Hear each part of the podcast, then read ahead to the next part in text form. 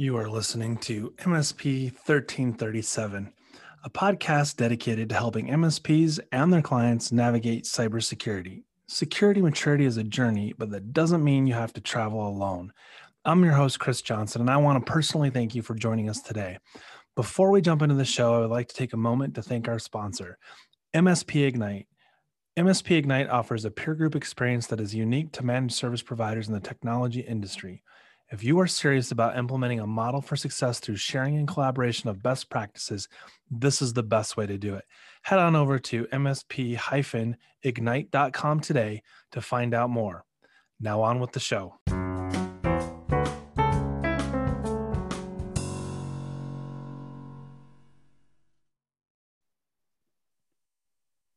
Welcome, everybody, to this episode of MSP 1337. I'm joined this week by Corey Munson of PCmatic, and we're here to talk about the impact of security as it pertains to the education space. Corey, welcome. Thanks for having me, Chris. So, Corey, uh, we've known each other not all that long, but we share a lot of similar acquaintances and friends. And both of us living here in Iowa, I thought it'd be a great opportunity to talk about security as it pertains to the education space, primarily the K 12 space. As we know now that we're in 2021, this is probably going to be the highest targeted uh, demographic as far as exploits. Uh, give me some thoughts on your part. Obviously, work, working where you do, you see a lot of things, but just the education space as a whole, you know, what do you see are challenges and maybe some thoughts on how we might go about helping the K 12 space? Boy, boy, that's a loaded question right out of the gates, Chris. Well, I am expecting answers too that are just like rock solid. Check this box, yeah. guys. You'll be safe.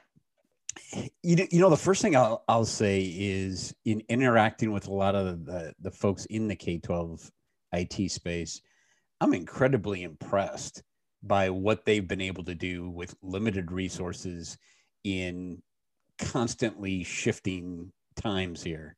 Sure. Um, you know, it, it, seems like school by schools, district by district, there are different uh, you know plans and and uh, you know hybrid models and everything else, and the ability for for the IT folks that we work with to adapt to that on the fly has been incredibly Im- impressive. It it really has. So you know, let me let me start by saying that um, I I think you're exactly right.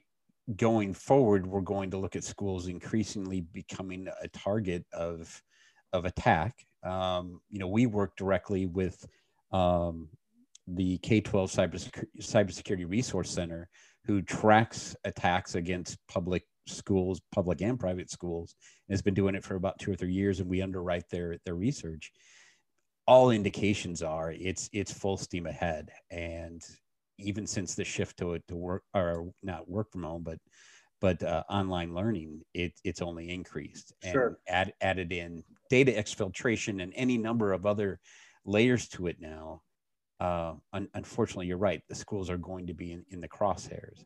And and i think you combine that now with the idea that in some cases districts are scrambling to uh, you know find devices to to provide to students and sure. staff and it's, and even in some worst case scenarios relying on personal devices yep all of a sudden there are a bunch of security issues there that have to be unpacked so it's a big broad challenge right now well, I think that's like a, I don't want to say segue because I feel like it's an overused word, but since I already said it, it's, it's done. Um, I, I was looking at uh, thinking about the MSP space, and I was thinking about all the things that we have sold over the years, from you know the better AV stack, the better just you, you, we could spend hours talking about the grains of sand that make up what we position to uh, clients and prospective clients. But some of the things that have become more prevalent in in recent months, recent years, are things like uh, you know the MSP managed uh, password, you know password management. Um, you know, and, and there's there's a handful of things in there. And what was interesting as we look at things like two-factor authentication and how to do how to navigate sort of that password or or making the end user more secure. Some things that have happened this year, unlike or this past year, unlike any other year that I've been alive for, is let's let's all work from home and navigate things like never before with with COVID.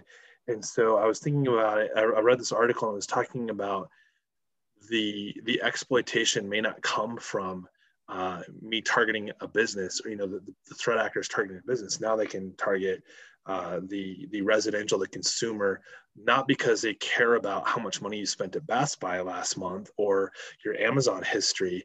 They just care about trying to just get their claws into you because that that space that home space is now the workspace. And I was reading the statistic to kind of tie it right back to education. The the security of, of a uh, kindergarten, first grade, uh, K through five was actually, they found more secure than the six through 12 space. And I'm like, well, why is that? And the more I thought about it, it's like, well, what is the probability that um, a parent or guardian is involved in that K5 user picking and, and securing their device versus the six through 12 who's like, I can ride a bike, potentially drive a car, I can make my own food. I'm not going to starve to death if you're not there and so I was looking at that and I'm going, okay. So then you go back to that K5 space or, or, or any of it.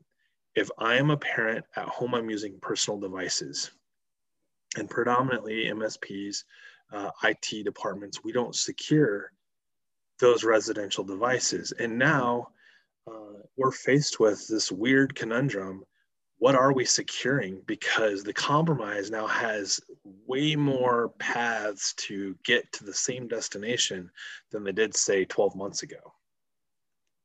Yeah, you, are spot on. There, I've got a, a friend that runs an MSSP in in Eastern Iowa, and the way way he likes to to explain it is, you know, uh, security for the most part was built around castle doctrine for a long time.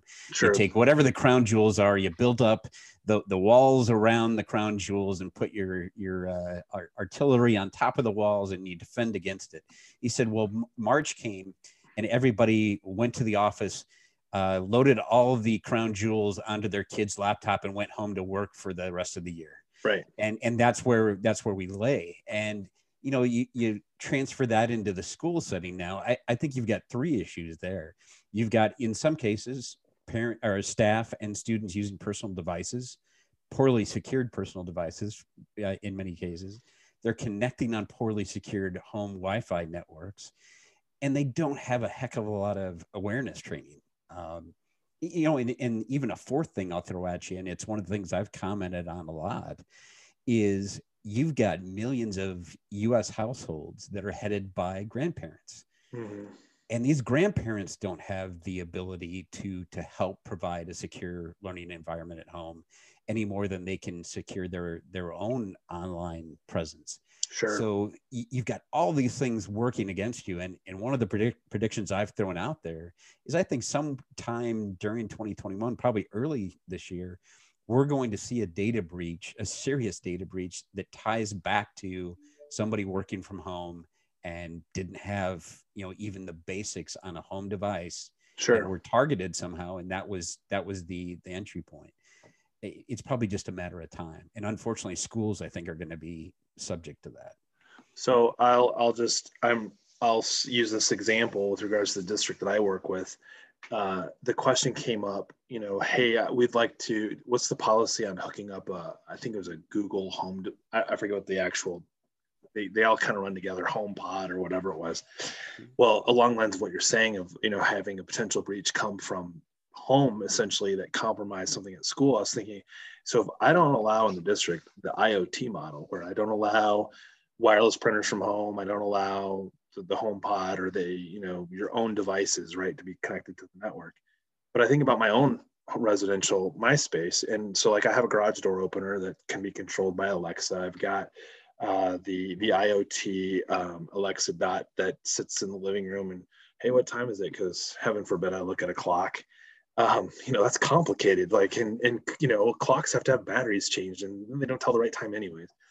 So recently and maybe you've seen this Amazon has announced, and I think some of the others have too, where it's called like this mesh uh, network of communication that's taking place as you and I, if we were next door neighbors, our IoT devices are now communicating with each other to help make a more uh, have less gaps, if you will, in, in, in the communication channel.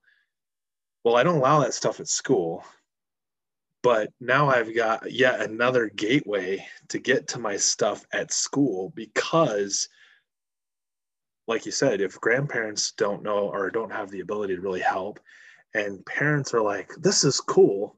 It was $40. And now, you know, the 40% of my time I was getting, mom, mom, and I'll go, go ask Alexa. I mean, I'm just really bummed that you gave four things because like we could spend four weeks talking about one of the four. No, you're spot on. The you know the way it was put to me even back in the spring was where we're headed is the home is now an attack vector in itself all you have to do is think about how many devices you've got connected at home and how unsecure most of those devices probably are in most of the homes we're dealing with. Sure. It's it's going to be the gateway for for something something far worse unfortunately i think. Do, do you think that's really the problem though? So i think back to let's just go back to january of last year pre pre pandemic hitting. Uh, you know we spent a lot of us spent you know 60 70 80% of our time on the road.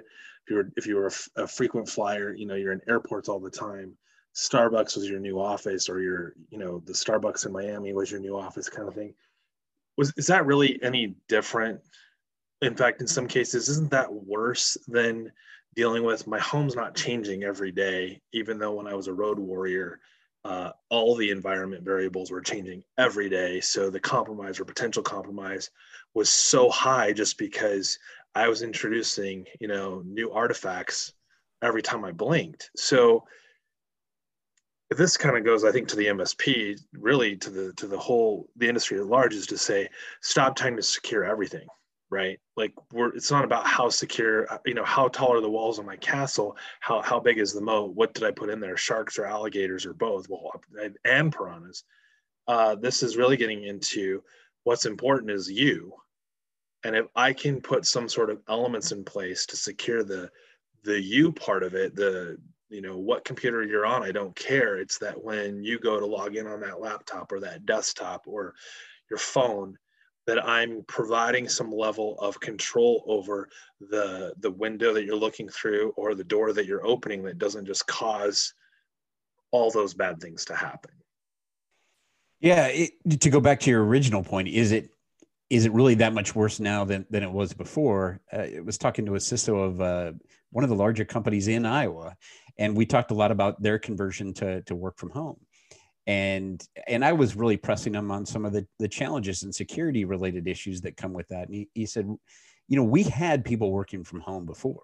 Mm-hmm. It's it's now a scale thing, right? We went from a quarter of our employees to 100% of the employees doing it. So, it, you know, it, the security issues are the same. It's just times whatever. So, t- to that end, I, I don't think the the uh, the the precise security issues have changed. It's more more the the scale, obviously. But um, to to your point, what can we control, right? right? And and what what can you get your hands on? And that's where I I talk a lot about the fact that there's still a lot of basics and blocking and tackling that people aren't bothering with. Sure. You see a lot of these news stories about school districts in Ohio that just spent a half million dollars on a security upgrade and three months later are hit with a ransomware attack, sure. You know, chances are there there were some things that didn't cost a heck of a lot of money that were never done along the way. Right. There was never serious awareness training done for staff.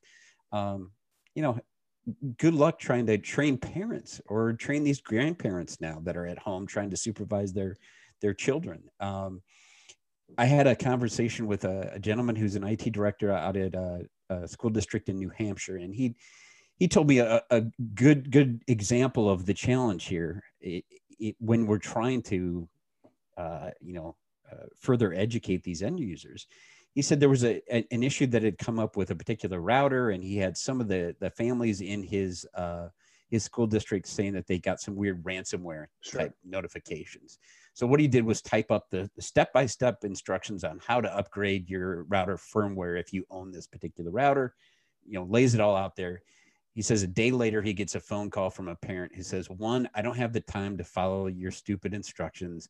And two, what I'm going to do is just go buy a new router and build a school district. So he said, you know, fine. Are we going to kick this can down the road of how many different ways we try to try to educate these end users? So I, I think that's a great starting point, but I think it's also a challenge in in how you engage with those folks. And and that's that's not just parents and grandparents or supervising students. This is this is employees at at home when we know sure. yeah. Well your, your example is is you know kind of saying how do we educate the unwilling? I mean that that's exactly that. You, you've got someone willing to provide the instructions and to build capacity in someone that should be taking care of and securing their own environment. And their answer was go to walmart and get the next better not secure device yep um, I, I was thinking about as you were saying you were kind of walking through that like, it made me think about uh, the, the, blocking and tackling or, and how we can be sort of more preventative. I was thinking about like if you never dust or vacuum your house, you're changing the filter on your furnace all the time.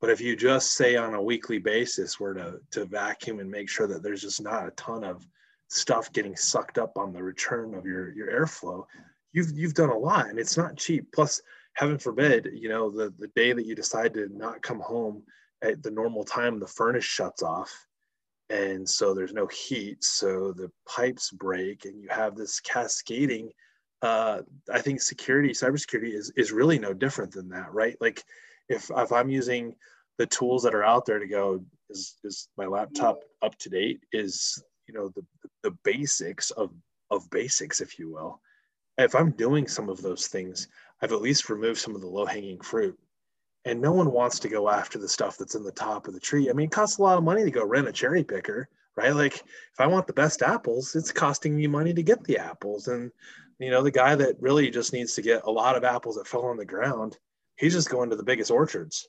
He's not doing anything. He's just walking through, right? Like there's no effort really involved in going after those that aren't willing to try and do some level of basic hygiene. Right. And, and I think that's where we're going to have to see a, sh- a shift in technology policy, and this is going to carry from school districts to companies, but all right, if you acknowledge that a certain percentage of staff are going to live off of their own devices, right? How does that fit into your acceptable use policies? Right. What, what's what's now the expectation if you're going to allow staff to bring their own device? What are the security expectations sure. you then have for that staff member? Well, I think that's a big challenge now that is yet to be sorted out. I think it has yet to be felt. So I think yeah. that um, providing, you know, as, as a tech director in the role that I currently facilitate, I think one of the biggest challenges I have is what is the limit of my authority when I say tomorrow you have to use two factor authentication.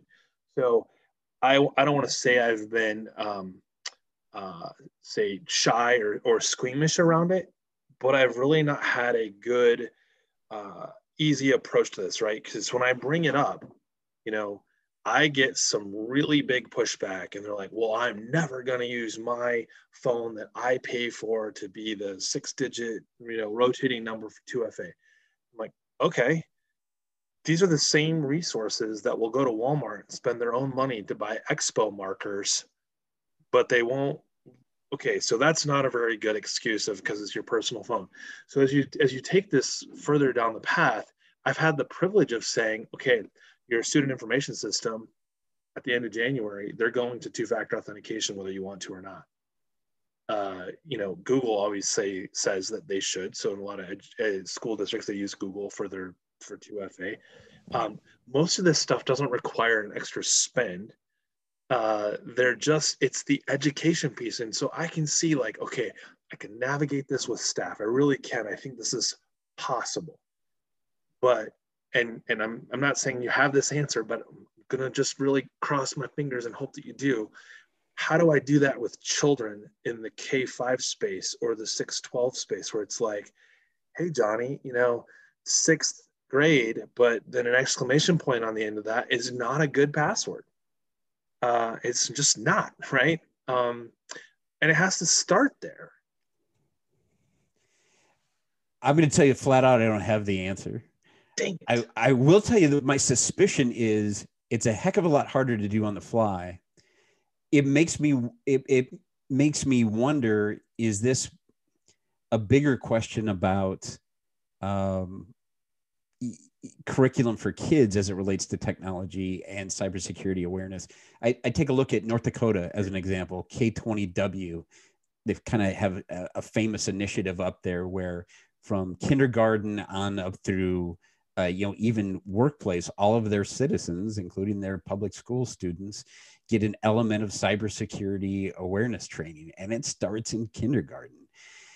If you know if, if that was the backbone and you're just simply jumping in and saying, all right, as, as uh, here's here's the lesson for the day and uh, real world exercises, we're going to have to start doing this. Yeah, maybe it's a heck of a lot easier. But if you're just uh, swooping in as the IT guy to say, here's what's what's going to happen, and let's let's hope these these kids understand it. Ugh. Well, there's the digital, what is it, digital controls hub or digital? I mean, there's there's several of the several of them commonsense.org is what i was thinking of. Yeah yeah. And, and, and obviously they definitely target education. But again this comes back to so now even though I, I, like what you said i think that i don't you're right that's not necessarily the answer if you will the the the, the silver bullet. Mm-hmm. um, but i think what's important here is to go if if teachers are being challenged to to educate you know especially in in doing remote learning and some of these other things it's really no different we just have to say that not just at a district level or at an MSP level who's working with school districts is this going to be an initiative. This is uh, everybody collectively across the country is saying, hey, if we want to see a difference and a reduction, we've got to treat it no differently than we would COVID. Uh, I think if we all got on the same page with COVID, we wouldn't be talking about wearing masks in public, right? We wouldn't have these political, uh, divisive conversations because one truth and another truth don't seem to line up because we got them from two different sources. Yep. That's the problem that we're dealing with right now. I mean, yeah. And unfortunately, I, I, I think we're seeing some, some initiatives that are, are moving us that way. You know, it, some of it's at the state level. Sure. I know there, there's a bigger collective uh, uh, initiative called the Cyber Moonshot program, yep. Yep. which is really built around that. And we've been able to participate in some of those sessions. I think that's where it's headed is this is more of a collective effort of us as a country that need to wrap our heads around how important this is and kids need to be trained and grandparents need to be trained. And, but it's, you know, that's not an overnight thing. Sure. And it, it's going to, it's going to take some serious time and, and commitment to it being important.